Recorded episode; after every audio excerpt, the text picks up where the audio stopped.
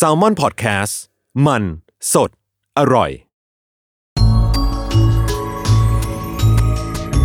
สตาราศีที่พึ่งทางใจของผู้ประสบภัยจากดวงดาว สวัสดีค่ะ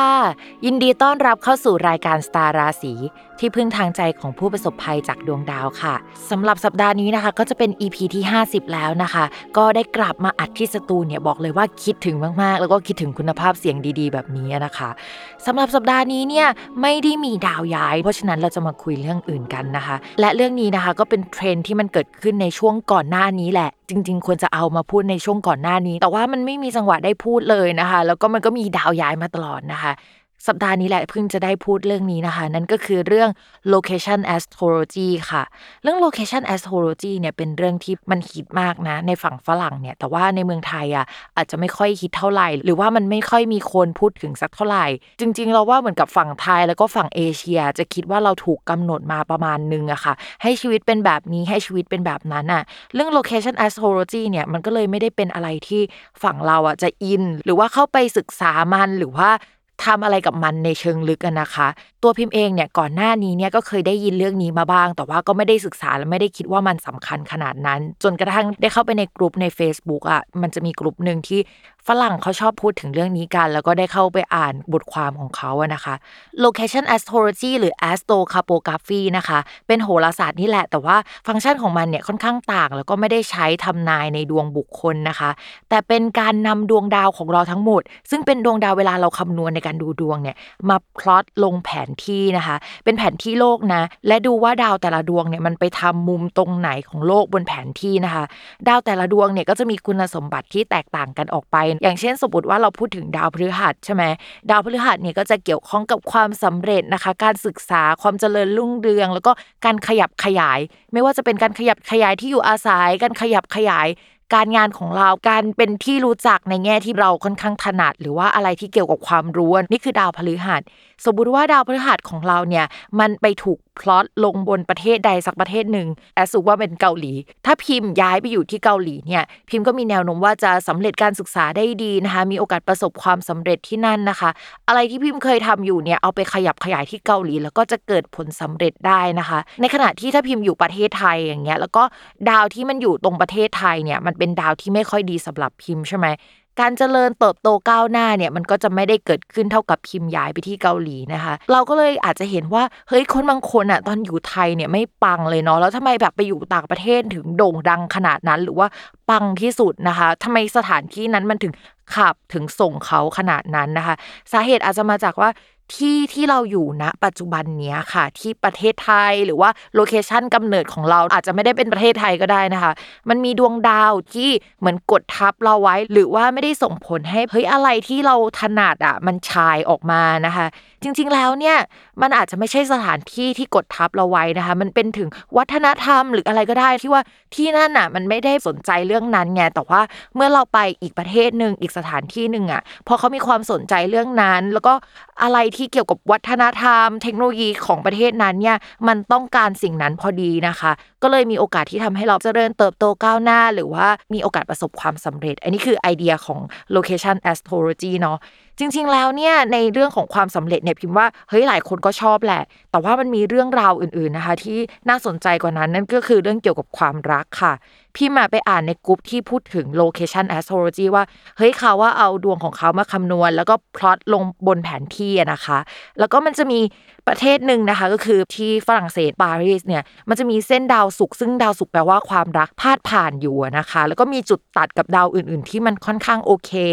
เขาอะ ก็ไปดูของแฟนเขาที่เขาเจอที่ปารีสอะว่าเฮ้ยมันมีแบบนั้นหรือเปล่าใช่ไหมแล้วเขาก็บอกว่าเฮ้ยของแฟนเขาก็มีเส้นแบบนั้นเหมือนกัน แล้วก็เขาทั้งสองคนอะเจอที่ปารีสแล้วก็ชอบกันที่นั่นแล้วทำให้ได้คบกันอะไรประมาณเนี้ยหลายคนที่ใช้ location astrology ในการหาฟงหาแฟนอะไรแบบเนี้ยก็จะได้เจอกับความรักที่เป็นไอเดียลของเขาอะแล้วก็ประสบความสำเร็จในด้านความรักประมาณนึงนะเวลานั้นนะอาจจะไม่ได้ตลอดไป เพราะว่าดวงของเราเนี่ยมันไม่ได้ประกอบด้วยอันนี้อย่างเดียวนึกออกไหมมันจะมีดวงจรปัจจุบันจังหวะชีวิตอะไรอีกด้วยนะคะแต่ว่าช่วงเวลานั้นนะก็เป็นช่วงเวลาที่เขามีโอกาสจะเจอเนื้อคู่พอดีเลย แล้วก็เขาก็ไปในสถานที่ที่เหมือนกับดาวสุกดาวความรักมันทำงานแรงอะในดวงของเขาอะนะคะ ก็ยินดีกับเขาด้วยนะคะเฮ้ยเราอยากทำแบบนั้นบ้างอะแต่ทุกคนรู้ไหมว่าความเศร้าความอนาถของชีวิตเราคือไอ้ดาวความรักต่าง ๆ เนี่ย มันไปพลอตลงกลางทะเลทรายบ้าง กลางมหาสมุทรแปซิฟิกบ้าง คือ เราก็ไม่ได้อยากมีแฟนเป็นอัลควาแมนอะไรนึกออกไหมเราอยากมีแฟนเป็นคนธรรมดาอะไรประมาณนี้นะคะคือบางทีอะไรที่เราอยากได้เนี่ยมันก็ไม่ได้เป็นใจให้เราได้มันสักเท่าไหร่อะพิมพ์แบบเล่าไอเดียของเรื่อง location astrology ให้ฟังแล้วสิ่งที่เกิดขึ้นกับคนเฮ้ยใช้ location astrology แล้ว เดี๋ยวเรามาทำความรู้จักกับศาสตร์นี้มากขึ้นกว่าเดิมหน่อยนะคะ location astrology จริง ๆ มันมีอีกชื่อหนึ่งชื่อว่า astrocartography นะคะ เป็นเรื่องที่พูดกันมานานแล้วตั้งแต่สมัยปโตเลมีด้วยซ้ำหลายคนอาจจะไม่คุ้นกับชื่อปโตเลมี หรือว่าการออกเสียงปโตเลมีเนาะแต่ว่าเขาก็คือทอเลมีนะคะเขาว่าเป็นนักดาราศาสตร์ แล้วก็ทำพวกแผนที่ด้วย ซึ่งพิมพ์ก็ไม่ได้แปลกใจเลยที่ว่าเฮ้ยเขาทำแผนที่เขาควรจะอินเรื่องนี้แหละ หรือว่าเขาศึกษาเรื่องนี้มันมีความเป็นไปได้อยู่แล้วนะคะ แต่ว่ามันจะมี 2 คนในช่วงหลังจากนั้นนะคะ ที่มี บทบาทสำคัญนะคะทำให้ astrocartography เนี่ยมันค่อนข้างโด่งดังขึ้นมา คนแรกเนี่ยก็จะเป็นคนที่นักโหราศาสตร์หลายคน โดยเฉพาะคนที่ เรียนโหราศาสตร์สากลนะคะ จะรู้จักก็คือคุณ Cyril Fagan นะคะ เป็นนักโหราศาสตร์ชาวไอริชค่ะ ส่วนคนที่2เนี่ยที่ทำให้เฮ้ยศาสตร์เนี้ยมันป๊อปขึ้นมา ใครๆก็พูดถึงมันนะคะ ก็คือคุณ Jim Lewis นะคะ เขาเป็นนักโหราศาสตร์ แล้วก็เป็นนักเขียนชาวอเมริกัน จริง ๆ แล้วเนี่ยเราเห็นว่าพวกนักโหราศาสตร์เนี่ยจะมีอาชีพควบคู่เป็นนักเขียน โดยเป็นนักเขียนมาก่อนอาจจะรีเสิร์ชพวกเกี่ยวกับโหราศาสตร์แล้วก็อิน แล้วก็สามารถดูดวงได้เนี่ยค่อนข้างเยอะนะคะ เหมือนเป็นแพ็กเกจเสริมอะว่านักโหราศาสตร์หลาย ๆ คนเนี่ยมักจะเป็นนักเขียนอะไรประมาณนี้เนาะ ทีนี้เนี่ย location astrology เนี่ยเป็นศาสตร์ที่จะต้องใช้โหราศาสตร์สากลนะทุกคน โหราศาสตร์ไทยเนี่ยเราไม่ได้อินหรือไม่ได้ศึกษาเรื่องนี้กันอะเราก็เลยเฮ้ยเราไม่เคยเห็นการใช้โหราศาสตร์ไทย หรือว่าการใช้ sidereal zodiac นะคะในการคำนวณ location astrology เพราะฉะนั้นวันนี้ที่เราคุยกันเนี่ยเราจะคุยภายใต้ความคิดที่ว่าเราใช้โหราศาสตร์สากล เราใช้ปฏิทินอีกปฏิทินหนึ่งซึ่งไม่ใช่ปฏิทินที่พิมพ์ใช้คำนวณ แล้วก็ทำนายดวงให้กับทุกคนนะคะ ซึ่งปฏิทินนั้นก็คือ sidereal zodiac ค่ะ sidereal zodiac เนี่ยเป็นปฏิทินที่เราใช้ฤดูกาลนะคะ เป็นจุดเริ่มต้นของราศี หลายคนเนี่ยจะรู้จัก sidereal zodiac ว่าเป็นเหมือนกับราศีฝรั่งอะประมาณว่าเฮ้ยเป็นราศีเมษนะคะ แต่ว่าเป็นราศีเมษที่เริ่มต้นในช่วงปลายมีนา อันนั้นแหละคือ sidereal zodiac นะคะ จริง ๆ ศาสตร์นี้เนี่ยคือพิมพ์บอกเลยนะว่าเป็นศาสตร์ที่ต่างประเทศอะเขาดูดวงกันแพงมากนะเหมือนกับว่าเขาจะมาดูให้ว่าเฮ้ยย้ายไปอยู่ประเทศไหนอะดี ก็จะค่าดูประมาณ1 5ื่นห้าถึงสองหมื่นเลยทุกคน นอกจากเรื่องเกี่ยวกับการย้ายไปอยู่ต่างประเทศแล้วอะค่ะ เขายังพูดถึง vacation อะไรอย่างนี้ด้วยนะ เช่นว่าถ้าคุณได้เดินทางไปที่จุดเนี้ย คุณอะจะได้เรียนรู้เกี่ยวกับตัวเองมากขึ้น หา inspiration ได้มากขึ้น หรือว่าถ้าเดินทางไปที่จุดนี้แล้วลองติดต่องานส่งเรซูเม่ดูก็มีโอกาสที่จะได้รับการติดต่อกลับอะไรอย่างนี้ได้ด้วยนะคะ หลาย ๆ คนอะใช้วิธีการเดินทางอะท่องเที่ยวอะไปตามจุดต่าง ๆ ของโลกที่มีดวงดาวของเราอะไปสัมพันธ์กับตรงนั้น ก็เป็นเหมือนกิจกรรมหลาย ๆ อย่างที่พวกเนิร์ดโหราศาสตร์อะเขาทำกันนะคะ แล้วเขาก็เอามาแชร์กันว่า เฮ้ยได้ผลนะ มันไม่ใช่แค่การที่เราย้ายไปอยู่ประเทศนั้นอย่างเดียว มันคือการที่เราเหมือนไปรับพลังงานไปฮิลลิ่งตัวเอง หรือว่าไปอยู่ที่ตรงนั้นสักพักหนึ่งก็มีผลเหมือนกันนะคะสำหรับใครที่อยากลองดูนะคะ ก็สามารถเข้าเว็บไซต์ได้ เพราะว่ามันมีเว็บไซต์ที่เราอะสามารถไปคำนวณดวงนะคะ แล้วเขาก็พลอตให้เราได้เลยนะคะ ยิ่งตอนนี้เนี่ยจะบอกให้ว่าเฮ้ยด้วยความที่มันมีเทคโนโลยีเข้ามาใช่ไหมมันก็จะทำให้ทุกอย่างง่ายขึ้น เราก็จะสามารถคลิกไปบนแผนที่เขาก็จะมีขึ้นคำบรรยายด้านขวาเลยนะคะว่า พื้นที่ตรงนี้มันเป็นพื้นที่อะไรบ้างประมาณนั้น เว็บไซต์ของการเช็ค location astrology นะคะ ก็คือ www.astro.com นะคะพอเข้าไปแล้วนะ่ะลองลองไปดูตรงที่ free horoscope อะค่ะ มันจะมีอันหนึงที่คลิกเข้าไปนะคะ แล้วมันจะคำนวณ location astrology ได้ มันก็คือเหมือนโหราศาสตร์ที่สัมพันธ์กับการท่องเที่ยวนะคะ มันคือปุ่มนั้นแหละแล้วก็เข้าไปใส่วันเดือนปีเวลาเกิดจังหวัดที่เกิดเขาก็จะคำนวณออกมาให้นะคะเมื่อคำนวณออกมาแล้วเป็นหน้าใหญ่ๆอะเขาก็จะมีเส้นเยอะแยะมากมายเลยทุกคนแบบพลอตลงแผนที่นะคะ เส้นพวกนั้นแหละก็คือเส้นที่มันจะมีความสำคัญกับดวงเรา แล้วก็เราก็ต้องมาดูว่าแต่ละประเทศหรือแต่ละพื้นที่มันมีเส้นอะไรบ้างนะคะ และ จุดที่เส้นพาดผ่านก็ไม่ใช่จุดเดียวที่จะส่งผลต่อดวงเรานะคะ ตรงจังหวัดข้างเคียง หรือว่าพื้นที่ข้างเคียง รัฐข้างเคียงอะก็ส่งผลด้วย อะไรที่มันอยู่ในพื้นที่แวดล้อมตรงนั้นอะมันก็จะส่งผลกระทบต่อพื้นที่นั้นๆ ของเราเช่นเดียวกันนะคะ ทีนี้นอกจากไอเดียเรื่องเกี่ยวกับพื้นที่แล้วอะนอกจากนั้นนะคะเขายังมีพูดถึงการเปลี่ยนราศีด้วยนะคะ คือเมื่อเราย้ายสถานที่ไปแล้วอะมีแนวโน้มว่าราศีเราอาจจะเปลี่ยนไปนะคะ ซึ่งเมื่อราศีของเราเปลี่ยนไปอะก็อาจจะทำให้ดวงของเราเปลี่ยนไปด้วยเนาะอันนี้คือเป็นไอเดียแบบฝรั่งนะคะ ในขณะที่ไทยเราอะจะมองว่าเฮ้ยเปลี่ยนสถานที่แล้วราศีมันไม่ได้เปลี่ยนเขาก็บอกว่าถ้าเราไปอยู่พื้นที่ใหม่อะดวงเรามันเหมือนต้องเจเนเรตใหม่กับพื้นที่นั้นแล้วอาจจะมีการเปลี่ยนแปลงราศีไป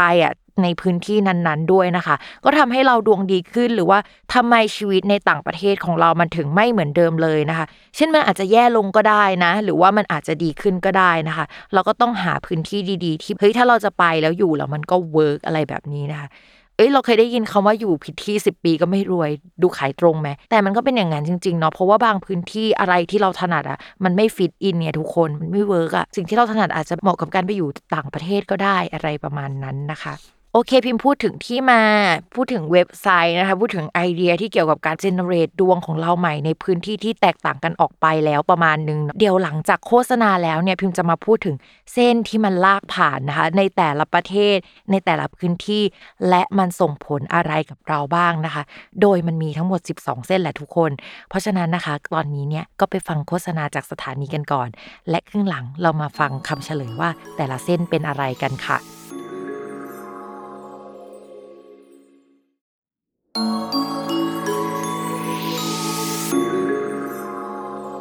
กลับมาสู่ช่วงครึ่งหลังนะคะ แล้วเราก็จะพูดถึงเรื่องเส้นที่มันพาดผ่านทั้ง 12 เส้นแหละอะเรามาเริ่มกันที่เส้นแรกกันเลยนะคะ เส้นแรกคือเส้นพระอาทิตย์ค่ะ ทุกคนก็จะดูไปแล้วก็หาแบบว่าเหมือนกับสัญลักษณ์ของดวงอาทิตย์เนาะมันจะเป็นกลมๆมีจุดตรงกลางนะคะ สัญลักษณ์ของดวงอาทิตย์เนี่ยก็จะเป็นเส้นที่ทำให้เราอะได้เรียนรู้ แล้วก็รู้จักตัวเองมากขึ้น ถ้าเราเดินทางไปพื้นที่นี้เนี่ยเราก็อาจจะแสดงความเป็นตัวเองออกมาประมาณหนึ่งแสดงอีโก้ออกมาประมาณหนึ่งเนาะหรือเราอาจจะแบบค้นพบตัวเองก็ได้ว่า เราต้องการอะไรเราเป็นคนแบบไหน นี่แหละคือจุดพื้นที่ที่แบบว่าเราแสดงตัวตนของเราออกมาเต็มที่นะคะ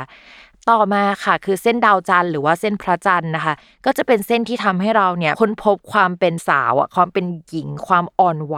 ความ sensitive ของเราในเส้นนี้นะคะ ก็จะเป็นเส้นที่ทำให้เรามีสัญชาตญาณทำอะไรที่มันเกี่ยวกับอาหารแม่แม่ความเป็นหญิงที่สมัยก่อนเขามองกันว่าผู้หญิงต้องเป็นแบบเนี้ยทำมันได้ดีนะคะ อะไรแนวแนวเนี้ยคือ work มาก ๆนะคะสำหรับเส้นพระจันทร์นอกจากนั้นนะคะ เส้นนี้จะทำให้เรามีความละเอียดอ่อนมากยิ่งขึ้นด้วยพิมพ์มีเพื่อนคนนึงนะคะที่ย้ายไปอยู่ต่างประเทศคนนี้เป็นโปรแกรมเมอร์เนาะแล้วทีเนี้ยเขาก็ไปลองคำนวณดูนะคะว่ารัฐที่เขาอยู่เนี่ยเป็นรัฐที่มีดาวอะไรผ่านไหมก็คือรัฐเนี่ยก็มีเส้นดาวจันทร์ผ่านเนาะซึ่งดาวจันทร์ของเขาเนี่ยค่อนข้างดีมากเลย ก็ทำให้เขาได้ตำแหน่งงานที่ดีตรงนี้ได้ด้วยนะคะ งานของเขาเป็นงานที่ต้องอาศัยความละเอียดอ่อนเนาะถึงแม้ว่าอาชีพหรือว่าโปรแกรมเมอร์เนี่ยมันดูแบบว่า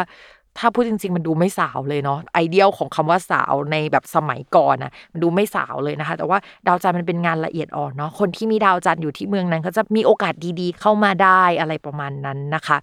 ต่อมาค่ะคือเส้นดาวพุธนะคะเส้นดาวพุธเนี่ยก็จะเป็นเส้นที่พูดถึงเรื่องการสื่อสารการเขียนหนังสือ ช่วยอะไรในเรื่องความคิดนะคะ การเรียนรู้อะไรที่มันเป็นเหมือนหัวข้อหัวข้ออะไม่ใช่การเรียนรู้ระยะยาวนะคะ หรือว่าเฮ้ยเราเรียนรู้ด้วยตัวเองอ่านหนังสือด้วยตัวเองอะไรอย่างเงี้ยถ้าสมมติว่าเราเดินทางผ่านเส้นดาวพุธหรือไปตรงเส้นดาวพุธอะค่ะ มันก็จะทำให้เราติดต่องานได้ง่ายในพื้นที่นั้นนะคะ ส่งอีเมลอะไรได้อย่างเงี้ยพวกนักเขียนที่แบบเขียนหนังสือไม่ออกนะคะ ลองบินไปตรงมันมีเส้นดาวพุธหรือว่าใกล้กับดาวพุธเนี่ยก็อาจจะทำให้เราเฮ้ยสามารถเขียนงานมี inspiration มากขึ้นได้กว่าเดิม อย่างพิมพ์เนี่ยมีเส้นที่ทำมุมนะคะของดาวพุธเนี่ยตกลงที่เกาหลีด้วยทุกคนคืออยากไปเกาหลีมากตอนนี้เผื่อว่าจะเขียนอะไรออกกับเขาบ้างนะคะ ต่อมาค่ะคือเส้นดาวศุกร์ค่ะ เส้นดาวศุกเนี่ยถ้าเป็นฝรั่งเลยเนี่ยเขาจะพูดถึงเรื่องความรักนะ เขาไม่ได้พูดถึงเรื่องการเงินขนาดนั้น แต่พิมพ์อะตัวพิมพ์เองพิมพ์ก็มองว่าเฮ้ยดาวศุกมันผสมการเงินอะเอออะไรประมาณนั้นนะคะเขาก็บอกว่าตรงเนี้ยก็จะเป็นเส้นที่ทำให้เราเจอความรัก อาจจะเป็นความรักที่เป็นสเปคเป็นไอเดียลของเราประมาณนึงไปแล้วแบบว่าเจอกับความสวยงามอะไรที่มันเป็นศิลปะทัศนียภาพที่เราชอบนะคะณพื้นที่นั้นๆ ถ้าสมมติว่าเราไปปัก tinder ในตรงนั้นนะคะ ก็มีโอกาสที่เราจะได้เจอคนถูกใจเนาะเพราะฉะนั้นเนี่ยเนี่ยเส้นดาวศุกร์เนี่ยเป็นสถานที่ที่น่าปัด Tinder มากที่สุดนะคะ แต่ของพิมพ์นี่คือแบบว่ากลางทะเลทรายอะกลางมหาสมุทรแปซิฟิกอะไรอย่างเงี้ยคือพิมพ์น่าจะไม่ได้มีเนื้อคู่อะไรแบบนั้น หรือว่าเนื้อคู่พิมพ์อาจจะเป็นปลาอะไรอย่างเงี้ยนะคะอุ้ยเสียดายจังเลยที่ดาวศุกร์เราไม่น่ารักเนาะอะต่อมาเลยค่ะสำหรับดาวอังคารนะคะ ดาวอังคารเนี่ยเป็นดาวแหกดาวเหนื่อยนะคะ แล้วก็ถ้าในแง่ร้ายเนี่ยก็จะแปลว่าอุบัติเหตุ แต่ว่าถ้าในแง่ดีเนี่ยก็จะทำให้เราเป็นคนที่มี passion มีความกระตือรือร้นนะคะ ความเป็นผู้ชายความแมนแบบที่สมัยก่อนเขาคิดกันว่าผู้ชายเป็นแบบเนี้ยมันจะถูกแสดงออกมาณเวลานั้นนะคะ เราอาจจะเป็นคนที่แข็งกระด้างประมาณหนึ่งในพื้นที่นั้นๆ หรือว่าเฮ้ยเราจะต้องเหนื่อยเพื่อเอาตัวรอดอะเช่นสมมติว่าพิมพ์แบบไปเรียนต่อแล้วดันไปเรียนต่อในประเทศที่มีดาวอังคารพาดผ่านอย่างเงี้ย พิมพ์ก็อาจจะแบบโอ้ยต้องเรียนไปทำงานไปเหนื่อยมากไม่มีความสุขเลยทำไมมันแฮกอย่างนี้ชีวิตมันไม่สะดวกสบายอะไรแบบนี้นะคะ ก็จะเป็นแบบนี้ได้เนาะต่อมาค่ะเส้นที่ 6 นะคะ ก็คือเส้นดาวพฤหัสค่ะ เส้นดาวพฤหัสเนี่ยถ้าสมมติว่าเป็นในเว็บนี้เนาะมันจะออกสีม่วงม่วงๆชมพูชมพูหน่อยนะคะ คืออันนี้จำได้เพราะว่าก็มองหาเส้นนี้อยู่ เส้นดาวพฤหัสเนี่ยแปลว่าขยายค่ะ อะไรที่เราเป็นอยู่อยู่ในพื้นที่ตรงนั้นมันจะถูกขยายไปนะคะ จริง ๆ มันไม่ได้แปลว่าขยายในแง่ดีอย่างเดียวได้ด้วยนะคะ คือเราอะจะต้องมอง environment แถวๆนั้นด้วยว่ามันมีเส้นของดาวอะไรตัดกันไหมถ้ามีเส้นของดาวดีๆ ตัดกันอะ ดาวพฤหัสจะไปช่วยส่งผลแล้วก็ขยายให้มันเป็นไปในทิศทางที่ดีนะคะ แต่ว่าถ้ามันมีดาวที่ไม่ดีตัดกันน่ะ ดาวพฤหัสตัวเนี้ยก็จะไปส่งผลแล้วก็ขยายให้สิ่งนั้นที่ไม่ดีขยายขึ้นมากเช่นเดียวกัน นอกจากนั้นเนี่ยถ้าสมมติว่าเป็นดาวพฤหัสเพียวๆเนี่ยเขายังพูดถึงการประสบความสำเร็จอะไรแบบนั้นด้วยนะคะ ต่อมาค่ะ เส้นดาวเสาร์นะคะ เอาจริงๆเนี่ยพิมพ์มีเส้นดาวเสาร์อะอยู่ใกล้พิมพ์มากอยู่ใกล้กับประเทศไทยมากๆอะนะคะ เส้นดาวเสาร์เนี่ยจะทำให้เราเป็นคนรักสันโดษเป็น introvert สุดๆนะคะ หรือว่าต้องทำอะไรที่มันจำกัดกรอบของตัวเองมากๆอะโดนจำกัดกรอบเพราะเรื่องนี้มากๆอะไรประมาณนี้นะคะ อาจจะทำให้เราอะกลายเป็นคนที่มีระเบียบแบบแผนไปเลย หรือถ้าเราไม่ได้เป็นคนที่มีระเบียบแบบแผนขนาดนั้นน่ะเราก็จะถูกบังคับให้อยู่ภายใต้กรอบหรือความคิดหรืออะไรบางอย่างทำให้เราไม่สามารถที่จะขยับตัวได้มากสักเท่าไหร่นี่คือเส้นดาวเสาร์นะคะ เป็นเส้นของภาระพิมไม่แนะนำเนาะว่าให้ไปที่เส้นดาวเสาร์สักเท่าไหร่นะคะ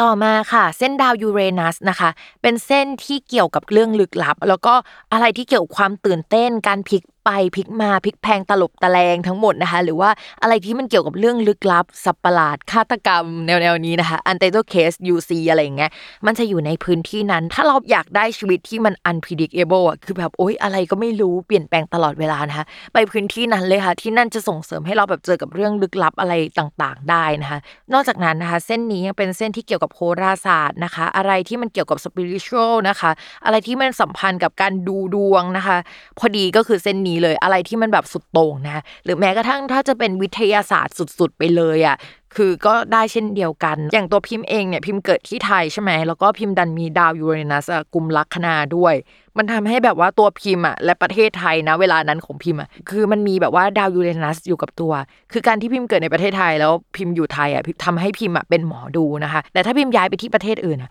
พิมพ์ก็ไม่แน่ใจเหมือนกันว่าพิมพ์จะเป็นหมอดูไหมนะคะ เพราะว่าดาวของยูเรนัสมันไม่ได้ส่งผลและมีอิทธิพลกับเราอะขนาดที่อยู่ในพื้นที่นี้ ต่อมาค่ะเนปจูนนะคะ เป็นเส้นที่ฝรั่งมาจะพูดว่ามันเกี่ยวข้องกับ spiritual energy อะไรประมาณนี้นะคะ แต่จริง ๆ แล้วเนี่ยไอ้ spiritual energy ที่มันดูแบบว่าโอ้โห เป็นคำที่ดูไม่ได้แย่อะไรอย่างเงี้ยค่ะ มันเป็นภาษาที่มันดู oracle มากคำว่าภาษาที่มันดู oracle อะ ก็คือถ้าสมมติว่าเปิดไพ่มาได้ tower อะค่ะ ซึ่ง oracle อะ ก็จะบอกว่าคุณกำลังเจอกับจุด เปลี่ยนสำคัญในชีวิตที่จะทำให้คุณพัฒนา แล้วก็เจริญเติบโตดังด้านจิตวิญญาณ แล้วก็ชีวิตภายนอกได้อะไรอย่างนี้ค่ะ แต่ว่าถ้าไปพูดในภาษาไพ่ยิปซีอะเออภาษาไพ่ยิปซีก็จะพูดว่าคุณกำลังอยู่ในอันตรายตอนนี้ไม่รู้ว่าอะไรจะเกิดขึ้นกับคุณ อาจจะอุบัติเหตุก็ได้เลิกกับแฟนหรืออะไรก็ได้ อันนี้คือแบบว่าถ้าเป็นไพ่ยิปซีนะคะเพราะฉะนั้นเนี่ยอย่าไปเชื่ออะไรที่เป็นภาษา oracle นะคะเหมือนวัฒนธรรมเราน่าจะแบบไม่ได้รู้สึกว่าการเปลี่ยนแปลงที่มันฉับพลันทันด่วน แล้วก็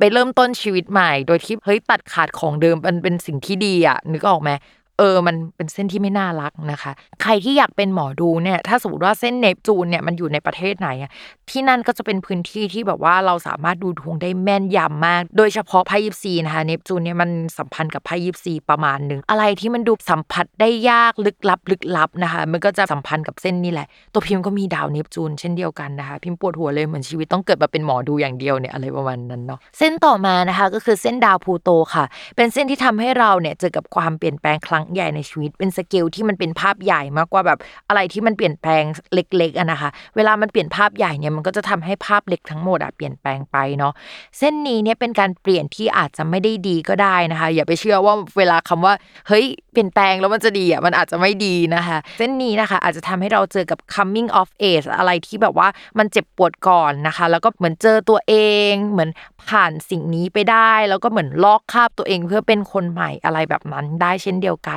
นะคะ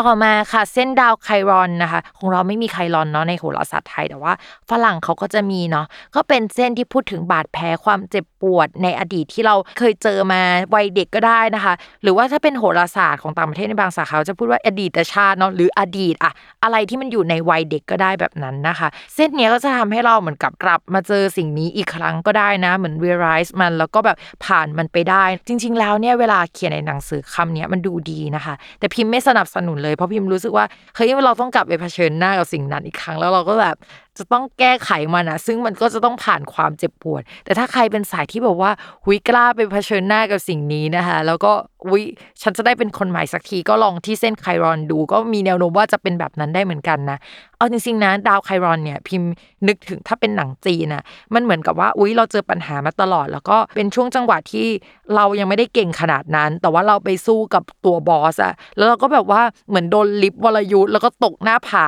มาอะไรแบบนั้นนะคะช่วงจังหวะตกหน้าผาเนี่ยสำหรับพิมพ์พิมพ์ก็เทียบเป็นแบบเหมือนสถานการณ์แบบดาวไครอนนะ แล้วเราก็โดนลิฟวรยุทธ์ใช่ไหมดันไปเจอคัมภีร์อันหนึ่งที่คนไม่มีวรยุทธ์เท่านั้นจะต้องแบบเอ้ยฝึกอะไรเงี้ยพลอตหนังจีนอะไรแบบนี้นะคะ ดาวไครอนน่าจะเป็นสถานการณ์ประมาณนั้นเนาะ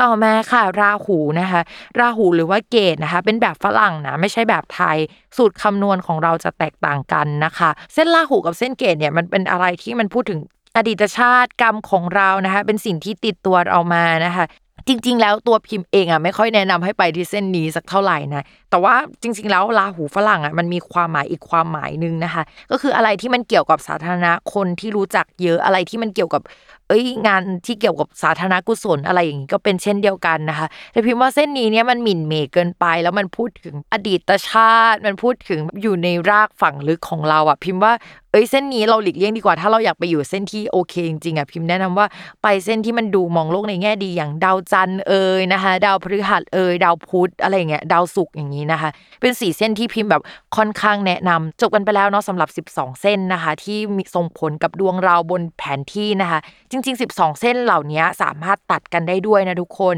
สมมติว่าพิมพ์อะไปอยู่ในประเทศที่เฮ้ยมันมีเส้นดาวพุธตัดกับดาวพฤหัสนะคะ ดาวพุธเนี่ยก็จะพูดถึงแบบว่าเฮ้ยการสื่อสารดาวพฤหัสเนี่ยแปลว่าขยายและประสบความสำเร็จนะคะเกี่ยวกับการเรียนก็ได้ ถ้าพิมพ์ไปอยู่ในพื้นที่ที่ใกล้เคียงกับเส้นดาวพุธที่ตัดกับดาวพฤหัสอะก็จะทำให้พิมพ์อะสามารถทำงานที่เกี่ยวกับการสื่อสารได้ค่อนข้างดีนะคะ เรียนรู้อะไรได้ค่อนข้างเร็ว อาจจะประสบความสำเร็จนะคะ อะไรที่เกี่ยวกับการเขียนการสื่อสารในพื้นที่นั้นๆได้นะคะ หรือถ้าพิมพ์เนี่ยมีเส้นดาวศุกร์ที่แปลว่าความรักเนี่ยตัดกับราหูที่ว่าเฮ้ยมันมีความหมายว่าสาธารณะหรือพับบิกหรืออะไรเงี้ยที่นั่นมันจะมีเสน่ห์มากๆนะคะทำให้ใครหลาย ๆ คนอะอาจจะชอบพิมพ์หรือว่าเฮ้ยมันไม่ได้เป็นการชอบที่เขามาชอบเราคนเดียวคนต่อคนนะแต่เหมือนสังคมนั้นหรือว่าเขาคิดเรามากเลยเป็นลันลิสาเป็นลิซ่าอะไรแบบนั้นก็ได้นะคะ ก็จะเป็นแบบนั้นเนาะเพราะฉะนั้นเนี่ยเส้นที่ตัดกันมันก็สำคัญเหมือนกัน ทุกคนเนี่ยสามารถเข้าเว็บ astro.com ได้นะคะจริงๆไปกดตรงพื้นที่ไหนก็ได้ แล้วมันจะขึ้นคำบรรยายด้านขวาเนาะว่าเส้นเส้นเนี้ยมันส่งผลอะไรกับเรา แล้วก็ทำให้เราไปเจออะไรในพื้นที่นั้นๆเฮ้ยมันไม่เหมือนกันเลยแต่ละเส้น ไม่ต้องใต้เส้นก็ได้นะ แค่แบบว่าเฮ้ยเส้นข้างเคียง หรือว่าพื้นที่ข้างเคียงของเส้นนั้นนะถัดมาหลักแบบ 10 หลักร้อยกิโลก็ยังส่งผลเช่นเดียวกันนะคะก็ไปดูกันได้เนาะนอกจากเส้นที่ว่าแล้วเนี่ยคือแต่ละเส้นเนี่ยมันจะเป็นเหมือนมีคุณสมบัติร่วมที่มันติดกันมาด้วยนะคะ ก็คือเหมือนกับว่าเป็นท็อปปิ้งอะจะทำให้แต่ละเส้นอะมันรสชาติไม่เหมือนกัน สมมุติว่าเรามีดาวพฤหัสอะแบบหลายเส้นเลยนะคะ ที่พาดผ่านไปพาดผ่านมา แต่ดาวพฤหัสแต่ละอันเนี่ยมันก็จะมีเส้นท็อปปิ้งอะมันเหมือนแบบมีอะไรที่มาคู่กันไม่เหมือนกันเนาะ ไอที่มาคู่กันเนี่ย เราจะมีทั้งหมด 4 อันด้วยกันนะคะ เดี๋ยวพิมจะมาอธิบายว่าแต่ละอันเป็นอะไรบ้าง อันที่1นนะคะเส้น AC ค่ะ AC ก็คือลัคนาแล้วก็สิ่งแวดล้อมนะคะ สังคมมองเห็นว่าเราเป็นคนแบบไหนนะคะ อะไรที่มันเป็นภาพลักษณ์ทั้งหมด สมมุติว่าพิมอะอยากไปประเทศที่เส้น AC ของพิมพ์ที่มันเป็นดาวศุกร์อะอยู่ตรงนั้นใช่ไหมมันก็จะทำให้คนมองเราว่าเราเฮ้ยเป็นคนสวยแบบ ไอเดียลของที่นั่นอะไรเงี้ยเป็นคนที่แบบว่าสังคมจะชอบเป็นที่รักของสังคม สภาพแวดล้อมของสังคมที่นั่นอะเป็นเหมือนแบบว่าเฮ้ยมีความเป็นศิลปะแบบที่เราชอบอะไรประมาณนั้นนะคะ สังคมก็จะเป็นสังคมที่ดูโรแมนติกสำหรับเราอะเราโอเคเราชอบอะไรประมาณนั้น ดูไอเดียลสำหรับเรานะคะ เส้น AC เนี่ยตัวลัคนาเองอะก็พูดถึงตัวเราสภาพแวดล้อมสิ่งที่สังคมมองเห็นเนาะถ้าเราอยากให้แบบสังคมมองว่าเราเป็นคนฉลาดเนี่ยเราก็แบบว่าไปดูเส้นดาวพฤหัสนะคะ ว่าพาดผ่านตรงไหนแต่ว่าดาวพฤหัสนั้นนะจะต้องเป็นดาวพฤหัสที่เขียนว่า AC ตามหลังด้วย เส้นต่อมาค่ะคือเส้น DC นะคะ เส้น DC นะคะจะเป็นจุดที่พูดถึงคู่ครอง คู่สัญญา คู่ที่ดึงดูดเข้ามาชีวิตคู่ทั้งหมดอะไม่ว่าจะเป็นคู่อะไรนะทุกคน สมมติว่าบริษัทคู่ค้าของเราเนี่ยก็ถือว่าเป็นคู่เช่นเดียวกันนะคะ รวมถึงสังคมที่เราไปพบเจอเป็นสังคมใหม่ ๆ ที่แบบเราเป็นคนเข้าไปอย่างนี้นะคะ ถ้าสมมติว่าเราเดินทางไปประเทศหนึ่งที่มีเส้นดาวศุกที่เป็นเส้นความรักนะพาดผ่านและเส้นดาวสุกนั้นนะมีท็อปปิ้งนะคะเป็นเส้น DC เนี่ยก็มีแนวโน้มว่าพื้นที่ตรงนั้นเนี่ยจะดึงดูดคนที่เราถูกใจแล้วก็เข้าหาเราได้นะคะหรือว่าเราอาจจะเจอเนื้อคู่คนที่แบบว่าเข้ามาเซ็นสัญญาทำธุรกรรม หรือว่าทำงานร่วมกันในเส้นนั้นได้ด้วยนะคะ เส้นนี้ไปอยู่แล้วเนี่ยฉันจะแบบ เป็นคนสวย แล้วก็จะเป็นแบบว่าที่รักของผู้คนอะไรประมาณนี้ เส้นที่ 3 ค่ะ เส้น MC นะคะ เส้น MC เนี่ยก็จะเป็นเส้นที่พูดถึงความก้าวหน้าทางสังคมอาชีพนะคะ สมมุติว่าเส้นดาวพฤหัสของเราที่แปลว่าสำเร็จและการขยับขยายอะมีเหมือนแบบว่าห้อยท้ายด้วยคำว่า MC อะก็จะทำให้เราอะมีโอกาสที่จะพัฒนาอะไรที่มันเป็นงานอะไรที่มันแบบว่าสำคัญที่เป็นความก้าวหน้าทางสังคมอะในพื้นที่นั้นๆนะได้ค่อนข้างดีนะคะ มันเป็นพื้นที่ที่เหมาะกับการขยับขยายในด้านอาชีพมากๆนะคะ แต่จริง ๆ แล้วเนี่ยเราต้องรู้ว่าไอเส้น MC เนี่ยจริง ๆ มันคือเหมือนจุดที่เรียกว่ากรรมะ ของดวงของเราอะนะคะ เวลาพูดถึงกรรมะเนี่ยมันจะเป็นประมาณว่าเฮ้ยเราจะต้องขัดแย้งกับตัวตนประมาณหนึ่งเพื่อที่จะก้าวหน้ามันคือมันจะลำบากนิดนึงนะมันจะไม่ใช่เส้นที่พูดถึงความสะดวกสบายชิวๆหรือว่าอะไรขนาดนั้น แต่ว่าแน่นอนว่าความก้าวหน้าทางอาชีพอะมันจะเกิดขึ้นณที่นั่นนะคะ และต่อมานะคะก็คือเส้น IC นะคะเส้น IC เนี่ยก็จะเป็นเส้นที่พูดถึงบ้าน ครอบครัว ความรู้สึกปลอดภัยในพื้นที่นั้นๆ แล้วก็อะไรที่เป็นสิ่งแวดล้อมที่มันดูมีอิทธิพลที่ทำให้เรารู้สึกปลอดภัยนะคะ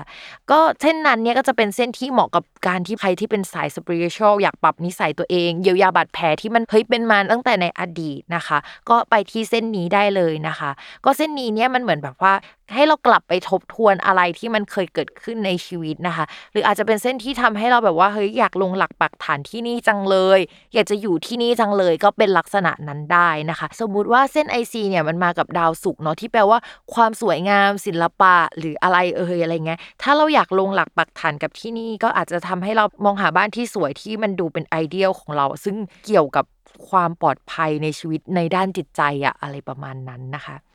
โอเค ถ้าเป็นเส้นทั้งหมดนะคะ แล้วก็ท็อปปิ้งทั้ง 4 อันเนี่ยพิมมองว่าทั้งหมดอะรวมๆกันนะเราสามารถดูได้แล้วล่ะว่าพื้นที่ไหนนะคะ เป็นพื้นที่ที่น่าสนใจเนาะจริง ๆ EP นี้เนี่ยเป็น EP ที่แบบว่าควรเลคเชอร์กันนั่งจดกันประมาณนึงเพราะว่าเนื้อหามันค่อนข้างเยอะ และความหมายเกี่ยวกับดวงดาวหรือว่าเส้นต่างๆเนี่ยมันค่อนข้างเยอะนะคะ มันแบบก็คือมันไม่ได้ง่ายเลยเนาะฟังครั้งเดียวอาจจะงงนิดนึงว่าเฮ้ยอะไรวะอะไรงงแม่หมอพิมฟ้าพูดว่าอะไรคะก็อยากให้ไปเปิดเว็บนะคะ จริง ๆ แล้วด้านขวามันจะอธิบายทั้งหมดนะคะทุกคนจะได้สนุกกับมันนะคะมองหาพื้นที่ที่แบบว่าตัวเองไปอยู่แล้วมันจะดี เราก็มองหาอยู่เหมือนกันว่าประเทศไหนนะคะ เป็นประเทศที่แบบว่าน่าสนใจนะคะ แต่ว่าส่วนมากเนี่ยเออดวงพิมพ์ดันไปตกอยู่กลางทะเลทรายค่อนข้างเยอะนะคะโอ๊ยปวดหัวจังเลยอ่าแต่ว่าก่อนไปเนี่ยเดี๋ยวพิมพ์เล่าเรื่องปิดท้ายที่มันน่าตื่นเต้นที่ทำให้พิมพ์อะหยิบยกเรื่องเนี้ยมาเล่าให้กับทุกคนฟังนะคะ คือมันจะมีเหมือนคำถามหนึ่งค่ะ ที่ทำให้วงการโหราศาสตร์อะค่ะแบบสั่นคลอนประมาณนึง หรือว่าหลาย ๆ คนอะอาจจะตั้งคำถามเหล่านี้กับวงการโหราศาสตร์มาก ๆ ว่าเฮ้ยถ้าสมมติว่าเราเกิดลัคนาคนละลัคนาดวงคนละดวงนะคะ แต่ว่าเฮ้ยเราดวงไม่เหมือนกันเลยอะแต่ว่าทำไมเราถึงไปตายในสถานที่เดียวกันได้ประมาณนั้น เออเช่น การก่อการร้ายเนาะในวันๆอย่างเงี้ยมันมีคนเสียชีวิตจากเหตุการณ์นั้นเยอะมากนะคะ หรือแม้กระทั่งแบบว่าเฮ้ยน้ำท่วมสึนามิเออมันก็จะมีคนเสียชีวิตจากที่นั่นมาก การที่มีคนเสียชีวิตหลักพันคนสองพันคนหรือหมื่นคนอย่างเงี้ยที่มันเยอะๆอย่างเงี้ยค่ะ ดวงส่วนมากอะมันไม่ใช่คนลัคนาราศีเดียวกัน แล้วก็ไปอยู่ในพื้นที่นั้นอยู่แล้วนึกออกไหมคือถ้าไปคำนึงก็จะรู้ว่าทุกคนเนี่ยมีดวงที่แตกต่างกันออกไป ซึ่งพิมพ์บอกเลยว่ามันเคยมีคนพยายามทำวิจัยกับการตายหมู่หรือสังหารหมู่ แล้วก็ไปดูณเวลาเกิดดวงเกิดมา